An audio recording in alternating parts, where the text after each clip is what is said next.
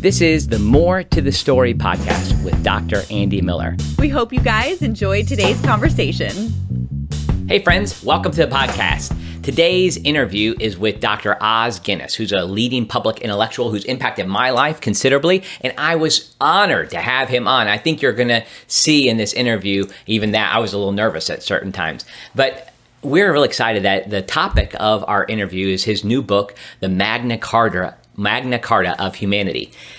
We're a little thankful too that InterVarsity Press has given us five free copies of his book to give out in conjunction with this episode. So you have a chance. You could get a free copy of Os's book, and this is a a thick book. You I, am sorry I don't have it with me, but I'll send it to you um, if you're somebody who wins. So here's three. There's three ways you can win. One, you can join my email list, and you can just go to andymiller3rd.com. That's Andy Miller III dot com and you can just go to sign up for the email list there and so if you sign up um, after this podcast co- has come out you'll be entered to win secondly we could use somebody to share on facebook or some other social media on twitter instagram this episode so if you share this with a little comment about it and let me know that that's happened then i'll make sure to enter you into the contest as well third so we have the email list social media share, a social media share, and then the third way that we could you could win.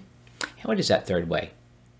Oh, YouTube, YouTube, yeah. If you get on YouTube, what we can do is if you can leave a comment on YouTube on this video, that's a way that you can enter win. Just make sure we have a way to get in touch with you as you enter into the contest. So we have five books that we're offering to you of Os Guinness by Os Guinness the Magna Carta of Humanity.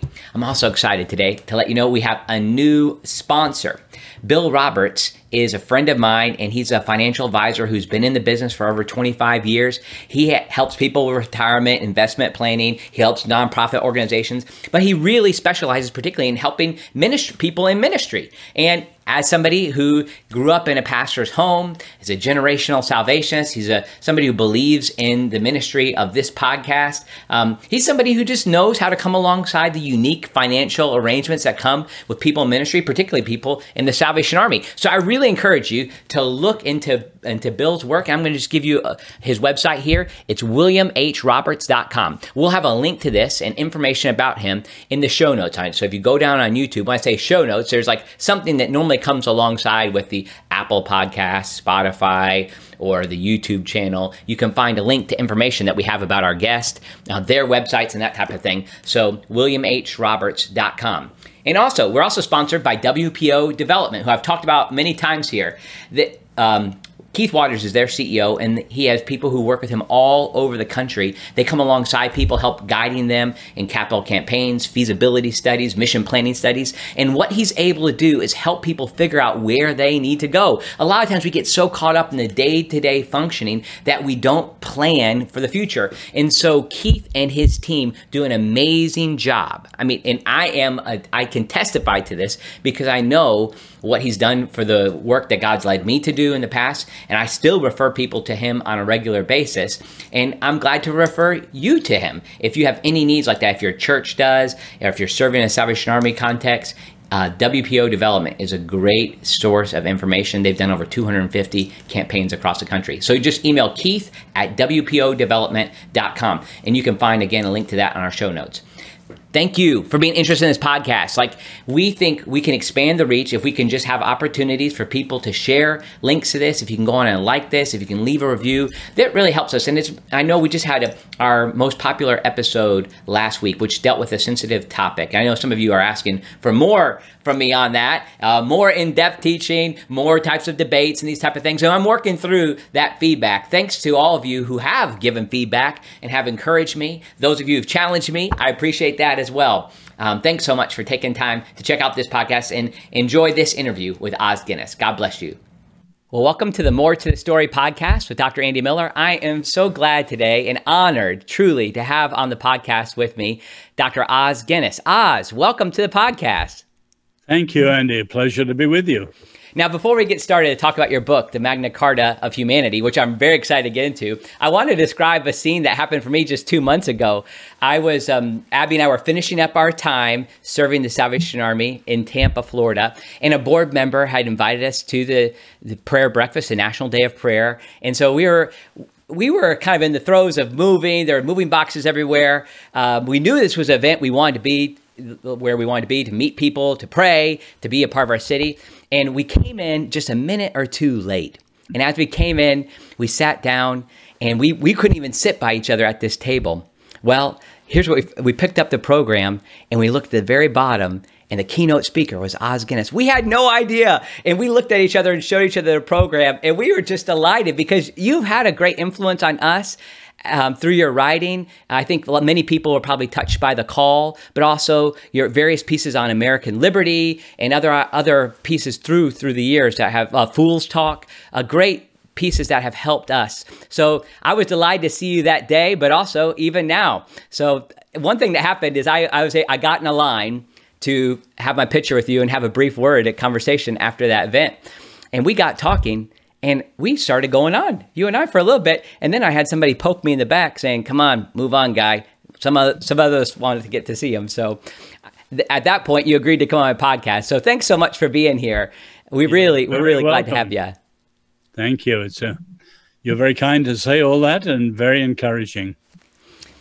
Well, I, I would love to at some point hear more of your story too. I know that there uh, you you've been a part of evangelical thinkers like people like uh, Francis Schaeffer and been been in like kind of the room with really key people through the years. But I don't want to miss a chance. Well, actually, let me just stop there. Could you tell us a little bit about your experience with Frank uh, Francis Schaeffer? Well, go back to that, and actually, more importantly, too, you know, I'm descended from the youngest son of Arthur Guinness the brewer. Okay. Who came to faith in Jesus through the preaching of John Wesley in the Great Revival in the 1730s.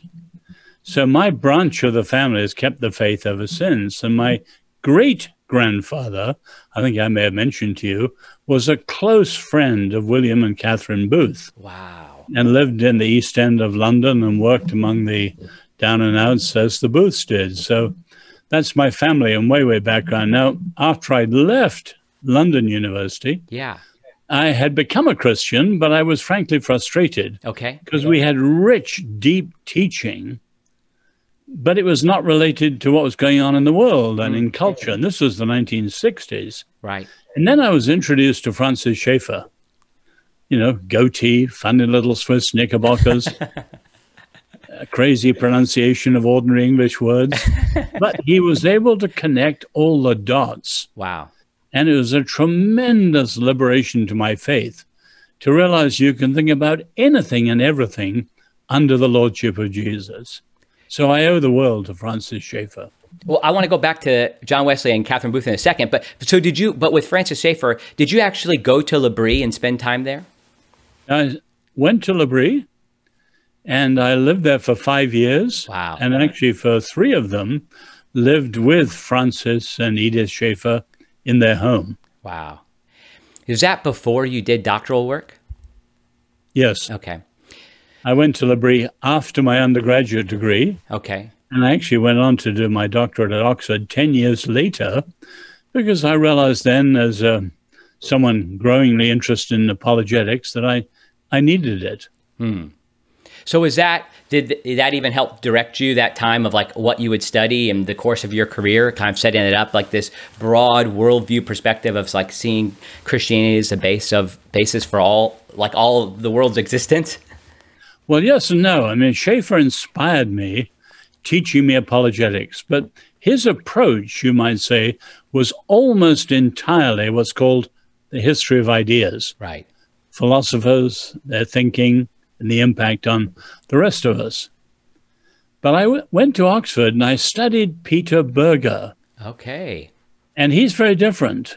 It's not a, a, a, um, a disagreement, but an addition, a complement. Okay. Berger okay. looks at culture and the way things that are not ideas at all shape our thinking, although they don't come from philosophers. So you take something like time which is so incredibly important in the modern world. Right. You take fast life, 24 7 pressure, the, the, the rage for relevance and all that. Where does it come from? Mm-hmm. It doesn't come from any thinker at all. It comes from clocks and watches. Yeah. And you need to understand culture as well as ideas to really see what shapes us. Yeah. Well, and that's part of what you've what I've appreciated from your writing is your ability to get into even this exact cultural moment, which we'll get to in just a minute. But back, so your now your name is unique. Both your first and last name to the, my American ears are unique. So it's not Oz O Z, it's O S. But then also Guinness. You mentioned your great great grandfather being connected to John Wesley, and another one connected to William Booth, William and Catherine Booth. But it's also a famous name for other reasons too. That maybe uh, in the Salvation Army, not that not something we would always identify with. But tell us about your famous name, last name. Well, actually, I'm very proud of that too. Arthur Guinness founded the Guinness Brewery. Right. And from the beginning, as a follower of Jesus, he founded, for example, Ireland's first Sunday school. Wow. But he made sure that the pay was always above average, mm. That there was health and education and retirement plans, all sorts of things for the workers. And there always have been since then that you didn't have in the 18th century. So wow. he put his faith into practice. And you know John Wesley's great line earn all you can, save all you can, give all you can. Wow. So that was behind our family's generosity. And for a long time, they gave anonymously. Don't let your left hand know what your right hand is doing, our Lord said. And we've been Ireland's most generous philanthropists. Wow. So that all came out of their faith. Wow. I and as you know, in the 18th century, yes. you had dirty water on one side, and on the other side, the gin craze, which was the equivalent of drugs today. Mm. So let's be clear Christians drank beer. Right. It, it was a statement of moderation. So it wasn't the evil that it became in the days of, say, Prohibition. Right. Forgive me if I came across critical there. I don't. No, no. I uh, the Salvation Army in the Salvation Army tradition, we are teetotalers, but I'm so thankful that you know for what your family did, and also I, would love to hear. Did you know much about the relationship of your? I think it's your great great grandfather with William and Catherine Booth. Uh, yes, I've known through family stories how okay. close they were. They were very close to William and Catherine Booth, also to the Earl of Shaftesbury, who was the great reformer. If you ever go to London, you see what people think is the statue of Eros in Piccadilly Circus. Yeah. It's not actually Eros. It's technically, if you know Greek, Anteros, who was the god not of whimsical love like Eros, but of charity. Hmm. And uh, that statue is actually in honor of uh, Lord Shaftesbury, who was a close friend of the Booths and my great grandfather. Interesting. And people might not know this. Like uh, sometimes in the Salvation Army's tradition, you know, now I'm a sixth generation Salvationist. And actually, mm-hmm. my grandfather's great grandfather came to faith in the London area, and it was through the Booths that my family was sent to the United States um, and kind of passed down through various generations. But there's a, a, kind of it becomes like almost a heroic memory uh, that we don't realize that there was a whole board of philanthropists who came alongside of William and Catherine Booth in those early days, helping to fund the work that they were doing and also providing administrative oversight, even though William Booth was not always very open to hearing of that because he went from being the general superintendent to being the general, right? And he wanted to be ultimately in charge. But uh, nevertheless, like it wouldn't have happened without significant early supporters who appreciated what he was doing for the East End. Well, you know, I'm not a great fan of the Victorians myself, their architecture, their clothing, and so on, but their faith and their entrepreneurialism puts us to shame. Mm. You know, so my great great grandfather was a friend of Hudson Taylor's, and he heard Hudson Taylor when he first came back from China. Wow. And he volunteered, he and his wife, to go to China with Hudson Taylor. And Hudson Taylor said, No, you're too old. Mm. He was 30. He was 30. But Hudson Taylor said, You stay and send out missionaries to us. Wow. So Grattan Guinness founded the world's first missionary training college. He founded three missionary societies. Wow and he sent out 1,500 missionaries to wow. Africa, China, Latin America, and so on. And if you look at the entrepreneurialism of their faith, It is utterly incredible. We're a spoiled, shallow generation by comparison. Yeah, th- there was some very u- unique things about that that era, and also the way that the I just was able come, came in contact with Timothy Larsen's book on the Bible in the 19th century. And it's amazing to me how drenched that culture was. Even the atheists of the time, you know, spoke in terms using scripture. It was just a part of their culture. And it's interesting that this role of the don't, not the donor, but the supporter, the entrepreneur early on. Like you don't have, like, it's, it, think about what your grand, I'm sorry, I keep on getting confused. Great great grandfather, is that it? Well, the one with William Booth was my great grandfather. Okay. Arthur Guinness, who founded the brewery, was my great, great, great, three greats. Oh my goodness. Okay. Uh, forgive me if I get that confused. But, but right. all these people, um, the one who worked with Hudson Taylor, for them to be able to use their gift in business, meeting human needs and through the marketplace, they did so much good. And I think as I've worked with donors through the years, I'm often reminded while they they might not be the be the ones going overseas or working in the shelters that the Salvation Army has created, we wouldn't be able to do what we're able to do without their support. Um, mm-hmm. It's fascinating. Well, let me get into this. I really want to hear about uh, Magna Carta book, and, and, this is what caught my ear. I don't think the book was out when I heard you talk about it, but it it hinges on a contrast.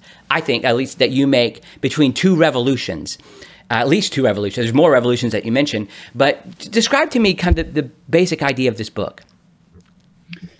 Almost everybody agrees America is deeply divided. Here in DC, it's called the Great Polarization. But why? Is it just the social media or the effect of former President Trump or the coastals, California and New York, clashing with the Midwesterners? Mm. Or is it the nationalists over against the globalists, George Soros style, and so on? And I would say those are all factors, but they don't go the deep, the depth of it. The real difference is between those who understand America and freedom from the perspective of the American Revolution, hmm. which was largely biblical through the impact of the Reformation and those who understand American freedom from the perspective of ideas that come down from the French Revolution. Right. So you need to understand the difference between 1776 and the years of 1789 to really understand American politics today. That's the basic argument of the book. Now, the trouble is when it comes to things like, say, justice, it's clear that many Christians don't understand either the biblical grounds for justice and revolution, or the American Revolution and its distinctiveness. And so, unwittingly, many of them have drunk the Kool Aid. Yeah. Now, you, are probably, I know you're aware of. Um, there's a lot of people who like to make a put a positive spin, a very positive spin on the French Revolution, uh, and uh, like for instance, um, even even claiming a connection to biblical roots in it, like uh, Tom Holland and um, this um, idea like that. It's based upon equality, a biblical concept. And, and, and people do a similar thing with the Frankfurt, you mentioned justice, like the Frankfurt School, like say, oh, well, these are, these are people just trying to respond to Hitler and um, trying to figure out what was going on there. I'm not, I'm not advocating that position too, but how do you respond to those folks who see, well, let's let's give it a little bit more credit. Let's give the French Revolution a little more credit because those are the ideas. If we look at those revolutions, those are the ideas that seem to be gaining popularity and momentum today. Well, the French Revolution is an extreme, and you can understand it if you take the cry of Diderot, which is picked up by the Jacobins we will never be free until we strangle the last king with the guts of the last priest.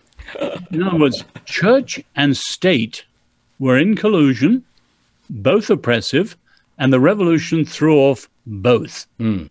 Now, it is true that notions like equality come from the scripture nowhere else. I mean, it's simply a fact. Humans are not equal in size, intelligence, in speed.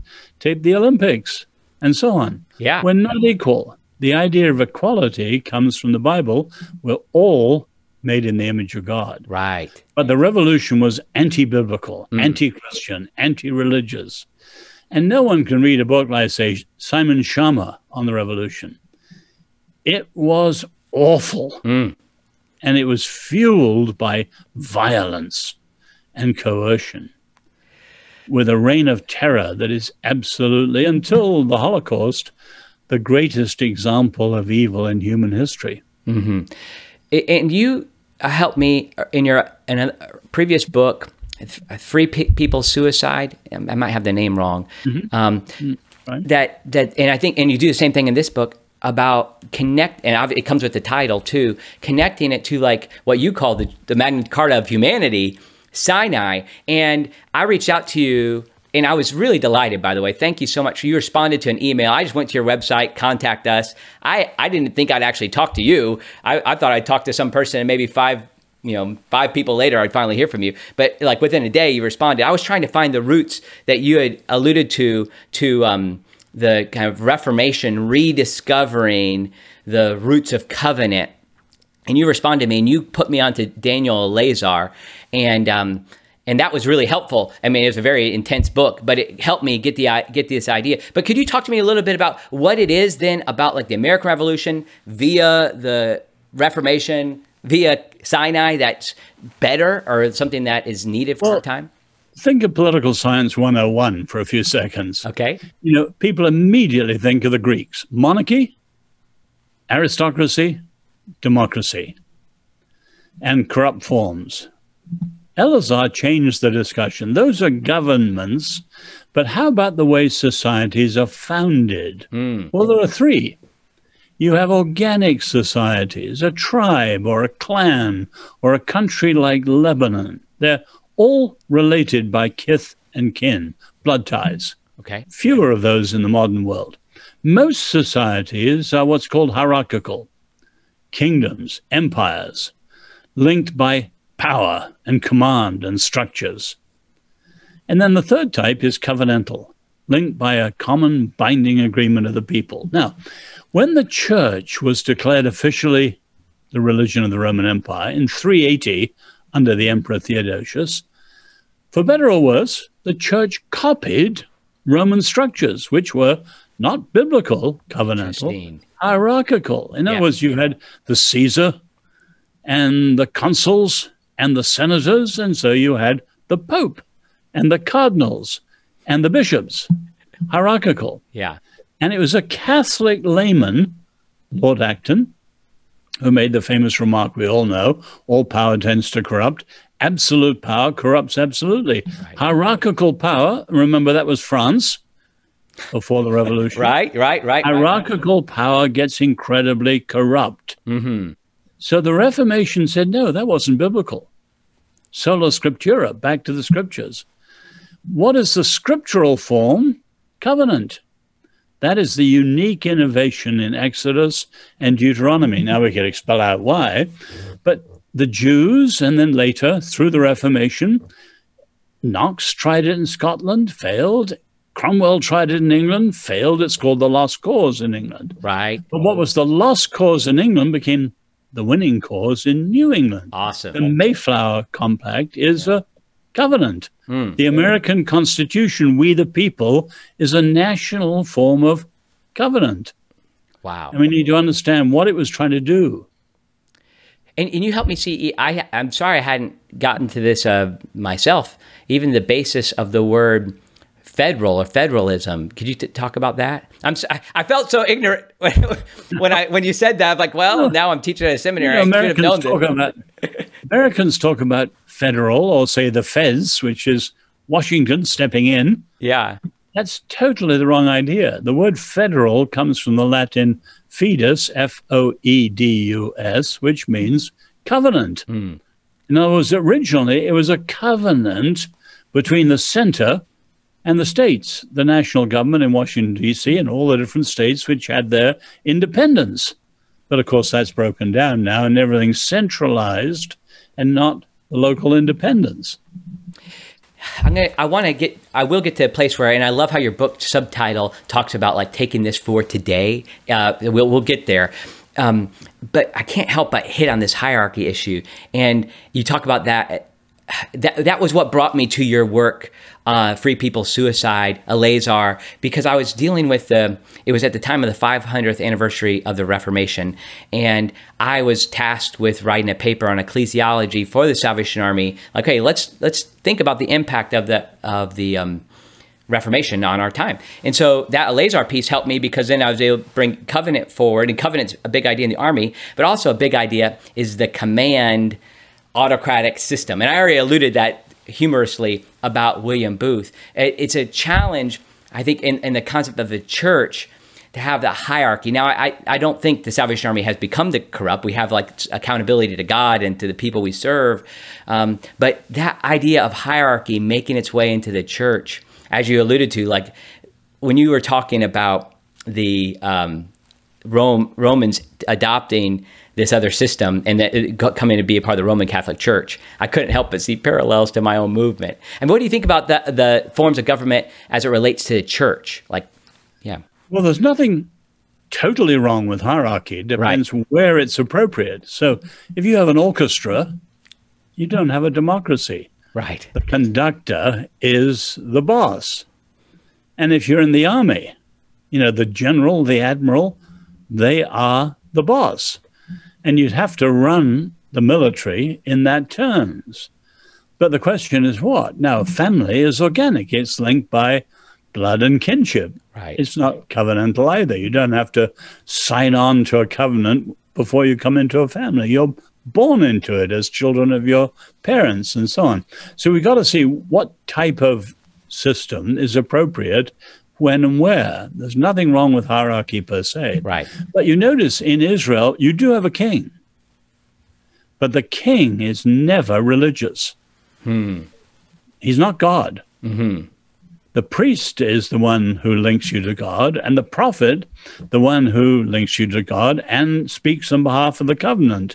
And the prophet, there's the separation of powers, is allowed to hold the king accountable. Right. Now, you couldn't do that in the army in the secular terms, but Christian terms, you should. I don't know how you run, but someone in the name of the Lord, on the basis of scripture, should be able to challenge someone higher than them in the hierarchy and so on.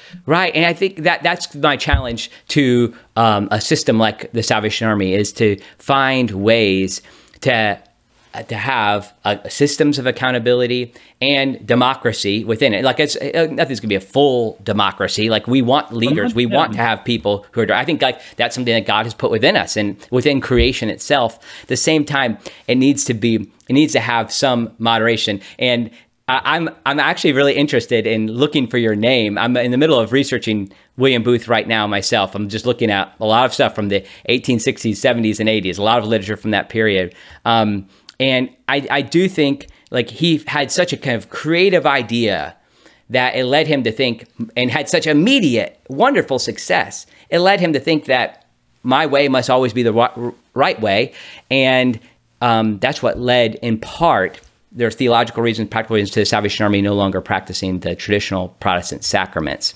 Um, was that auto- autocratic approach? Like William Booth said, okay, we're not going to do it. Maybe we'll think about it later. And we ha- still are 155 years later, and we uh, we're still in this place.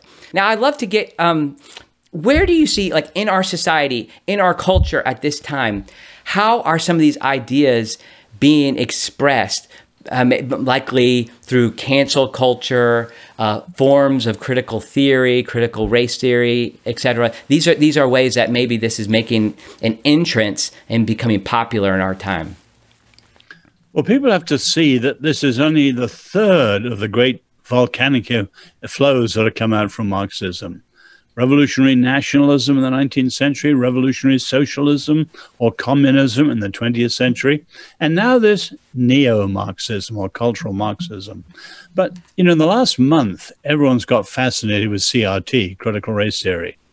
And it goes back for many people only to Derrick Bell in the 1970s. But we're talking about something much earlier, the 1920s.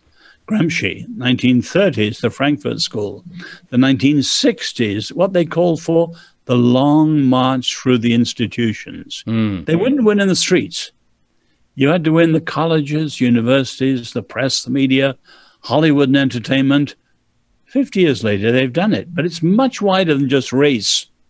So it's not only Black Lives Matter, it was a while back Occupy Wall Street. Sure. It's not only race relations, it's women's studies and queer studies and fat studies. You can go on down the line. It's a whole package.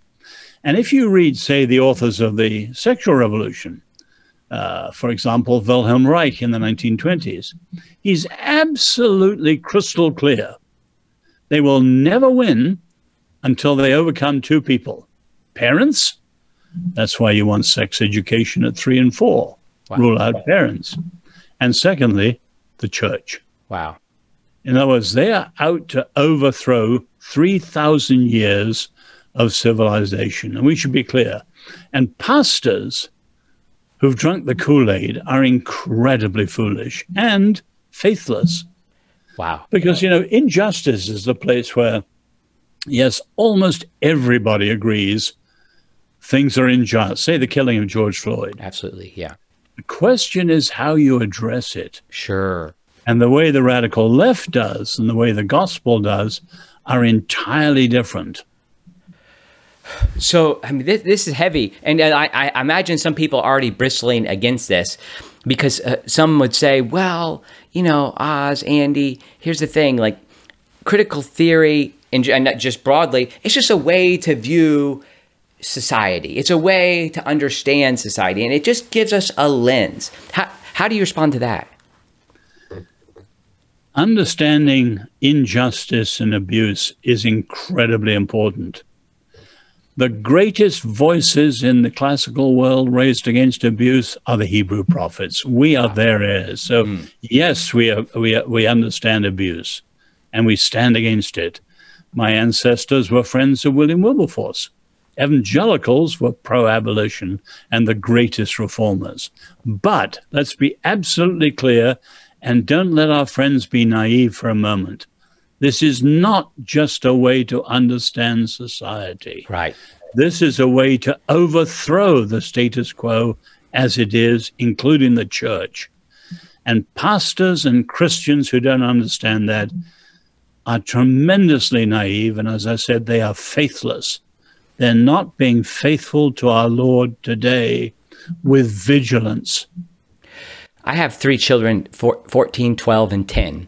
And what is it like I, I, want to guard them give them seeds of the gospel's truth like of faith that can help them stand against this and it's just an incredibly different time you know i, I was born showing my age here uh, born in 1980 um, and like really it was so clear okay communism is bad democracy and uh, you know the, ronald reagan and the like we were just that was obviously the winning team and I, I didn't really have to think about this. I, I, I was given an excuse, a way out. And I started to see this come into play. And even early in my ministry uh, as a Salvation Army officer, I found myself by just based upon what I was reading, utilizing terms that are connected to Marxist language, like redistribution of the wealth, uh, and, and an idea of justice that would assume that certain people, or like, or or like people like we talked about earlier, donors were had what they had because they took it from somebody else, as if it's a zero sum economy or something like that. So, but then I like I really saw as I got closer, this this doesn't work. Like my what challenged me is what is the goal? Like where is this headed? And I, I'm curious, like, what advice do you have for me? Like, I'm this, like, kind of like in between a Gen X and a millennial, like trying to raise kids in this time. Like, what do we do? Like, how can we help our families and institutions be ready for this time? Always try and keep them ahead of the game. That's the challenge. Mm-hmm. Now, you know, the left has a little saying the issue is not the issue. In other words, you can take any issue, use it, and on it, you're basically hanging revolution. The issue, finally, is revolution, a cultural Marxist revolution. So we need to examine how they work. They look at what's called discourse, speech, how we talk. Sure. And they're looking for who's the majority, who's the minority, and above all, who's the oppressor and who's the victim. Mm. Then, when you discover the victim, and always a group, not an individual, they're interested in groups, you weaponize the victim in order to attack the status quo. But what you set up, remember they say God is dead. Not only that, truth is dead. Right. So all that's left is power. Mm. So you're setting up a conflict of power, and the only outcome is what the Romans called the peace of despotism. In other words, when you have a power giving you peace that can put down all other powers in an unrivaled way. That is authoritarianism. That's Chinese totalitarianism. So people have got to wake up, see how it operates. Wow. Whereas the gospel, we have a high view of injustice because we have a higher view of humans Amen. made in the image of God. Yes. So you address truth to power. You call for repentance. You call for confession. You call for forgiveness, for reconciliation and restoration. And you truly are putting wrongs right and turning enemies into friends. Now, look at the two ways of approaching it. Both agree on injustice, but how they address it is so different. One is disastrous. And let's be clear to your friends, Andy this left wing revolution has never worked anywhere, Mm. and it has always ended in oppression. Always. Wow. I want to. The other is the gospel. Amen. And we we see the effects of that. Um, even even what the what the New Testament writers were only able to address in part. I think of E. Stanley Jones's quote about um, he he said when he's write, wrote, writing a little bit about Philemon that it is a stick of dynamite that was waiting to explode. Uh, by William Wilberforce and, and the like many years later. I mean, the gospel has the power to overcome those injustices. I wanted to, uh, you also have a an understanding of revolutions from your own personal history too. And as as your parents were missionaries, could you talk about that? Well, I grew up in China, so I begin the book, as you know, by remembering a day in January 1949 when my dad said to me, Son, we're in trouble. Chiang Kai shek has just abandoned the city. We were in the southern capital of Nanking, and we're at the mercy of the Red Army. And within four months, the Red Army had come in. The reign of terror began, trials in the morning, executions in the afternoon. And the reign of terror was very real. Wow. And that was the beginning of Mao Zedong probably killing 75 million Wow. of his own fellow Chinese. So that authoritarianism has been awful. So I was there two years under the Chinese Revolution. My parents a further two years. And then, of course, later when I was a student in London and so on, I often traveled to Eastern Europe. I traveled to Russia, the Soviet Union, and to countries like Poland and the Czech Republic, which were under the heel of the Soviets. And no one who's had an experience of the radical socialism or communism can be anything but naive. And so many Americans are naive because they're historically, as well as travel wise, ignorant. Wow. I mean, you, you lived in that. I mean, I think, like, as you're saying this, you know, people could say, oh, this is just a talking point. Like, okay, people know that uh, Marxism never worked. No, you saw it. You saw death around you. like, this is not going to work for our society, for the church to just randomly ad- adopt these ideas that uh, already have demonstrated consequences. Or, or Andy, we look at we should look at things today. You know, Reinhold Niebuhr used to say that the bookends, political bookends of history, are authoritarianism, order, no freedom, and at the other extreme, anarchy, freedom without order. And when people feel we're moving towards anarchy and chaos, they would rather live under tyranny, even with control. So in our world, China is clearly the one extreme. yeah. And you can see that you have both of those in Genesis 1 to 11. The Tower of Babel is the authoritarianism. The conditions before the flood are anarchy. And so the way of the Lord, the new way, Abraham, then Moses in the Exodus, is an ordered freedom.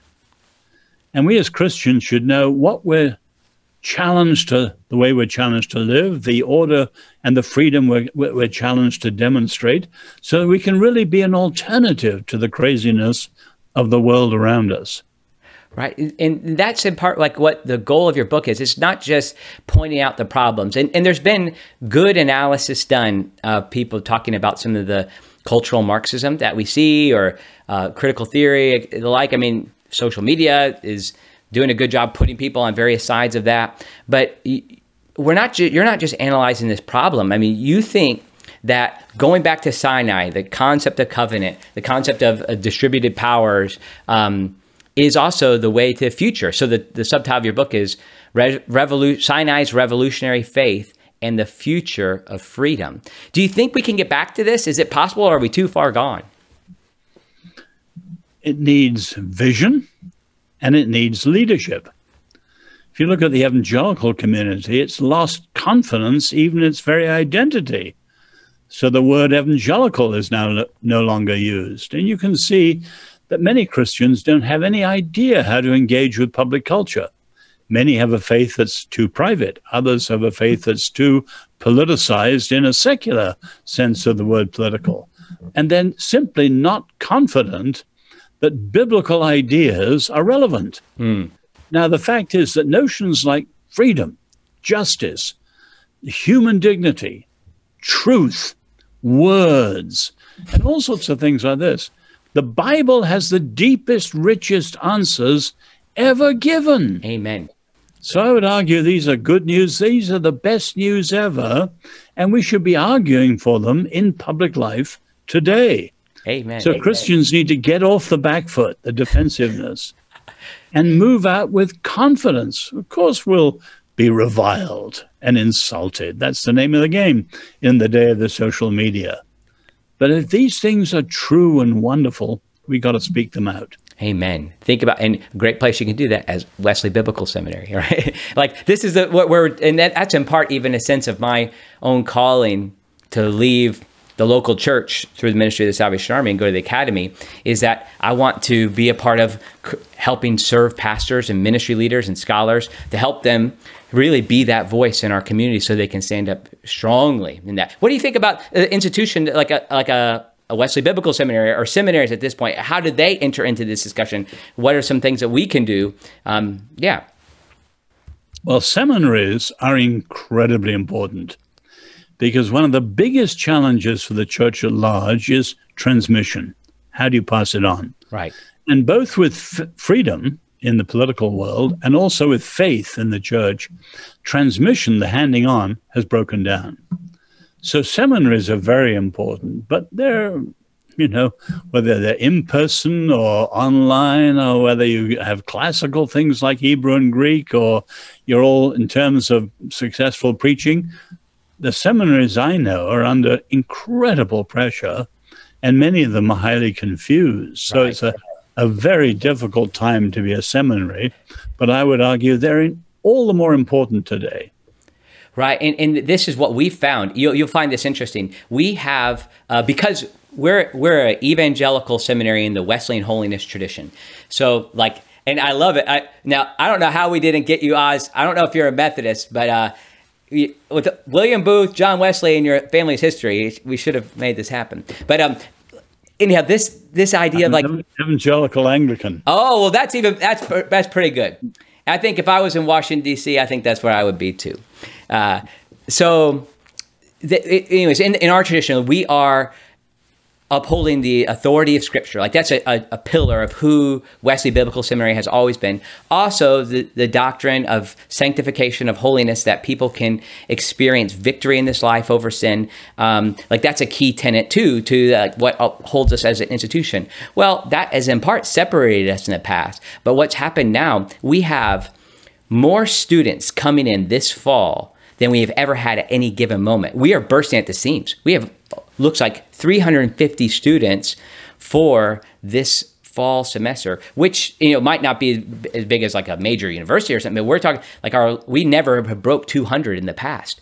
So what I find interesting is like God's bringing students our way and other institutions like Asbury Theological Seminary are growing at this time while these others that are confused like you're saying they're adopting these other ideas that come like away from the biblical revelation are not are not thriving. I'm hopeful, like what you're saying, if we highlight the true, the noble, the good, the beautiful, like that's going to win the day.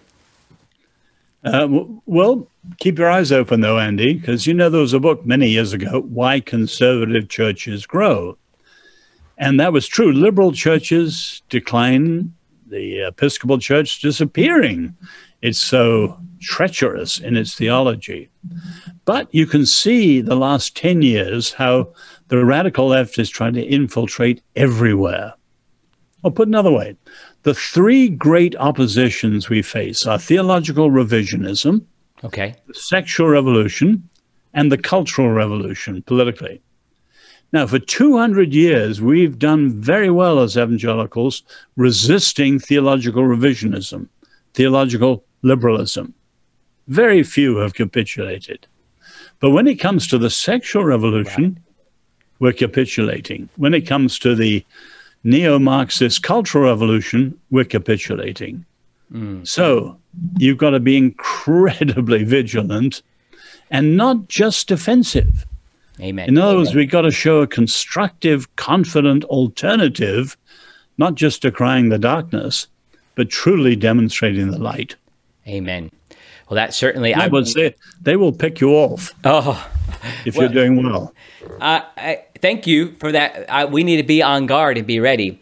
I mean, ultimately, like I hope that the students that come through here present such a winsome view of reality and of Scripture that that that will help us be able to be a tonic against that in the future. Absolutely, but it would only take you look at the colleges. Yeah, only take one trans or three lesbians and suddenly you have questions starting to being raised and then people taking side and the whole thing starts all over again. Be vigilant. Thank you. I'm, i hear you Os, and um, I, I, hope and I, I, just have a sense that god's leading us that. And, and i hope the other institutions um, will stay faithful. This of course is a challenge for even my denomination the salvation army globally. Um, there are there are pockets that are pushing for the vision of the world that you that, that are caving in to the sexual revolution and the cultural revolution and it's hard to bring that together because it you know people will say well and this is kind of the way in. And it's you you like to be liked uh, but you say well faithful christians disagree on this subject. How do you respond to that? Faithful to who? Wow. To the lord and to scripture. Yeah, that, that, that's where I, that's where I am too. Like ultimately, like I'm saying, if you're violating this this understanding of human creation, the, the body, and uh, the biblical understanding of human sexuality, it's not you're not being a faithful Christian. That's a hard word to say, and uh, uh, like this is connected too to what you've talked about, like with even how governments work. Like ultimately, governments have an like a they're a guardian or steward of a philosophy of how liberty is ordered. The same thing is true with the church. Like we have a, a federalism, right? A, a, a, faith together, a covenant together that this is what makes us up. You want to respond to that? No, I agree with you totally. But the, the, the challenge that so many Christians who are aware are only critical. Wow. No, they're very clear about the negative. But it's Christians who've explored the scriptures as a whole to the depth. They come away with wonder, love, and praise, and then live out the new way. This is a new way, God's project in the world, and we're the vanguard of this. Amen. Rather than always being on the back foot and defensive and so on and so on. Where have you seen that at work? Where are some examples where you see? And I love you brought a good military term, vanguard. Vanguard. Where do you see uh, um, that happening? Who, where are some ex- expressions of people being the vanguard? Well, in terms of what I'm talking, not many. Okay. In terms of this vision for America, for the church, and so on. You know, I was just reading this morning in my own worship the story of the spies coming into the promised land. I mean, it's a failure on the level of the failure of the golden calf. And they're set back 40 years because of it. And what the spies reported was absolute nonsense, but it was defeatist nonsense. Mm-hmm.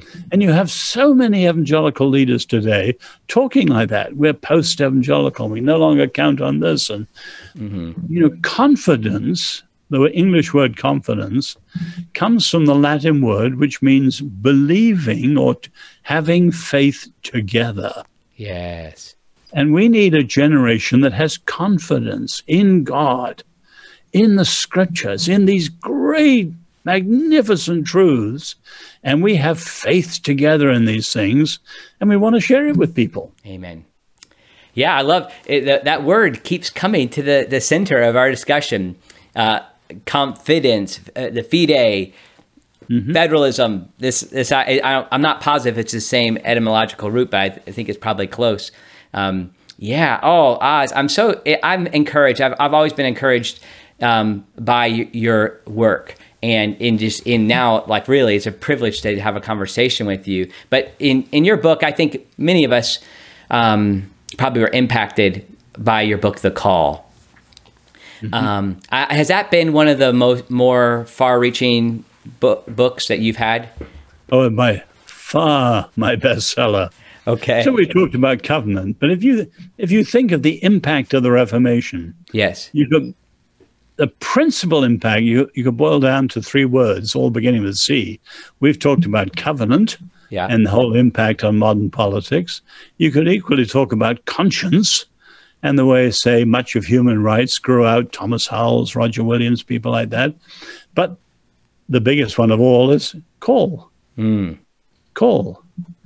And you think of, say, Max Weber and the idea that calling is even behind the rise of capitalism. Now, that's a controversial argument. But from the call of Abraham, there's the beginning of God's new way, the call of Moses, the call of all the Old Testament, right down to our Lord follow me, follow me, follow me. Calling is at the heart of our faith. Mm. And it has explosive implications for so many areas today.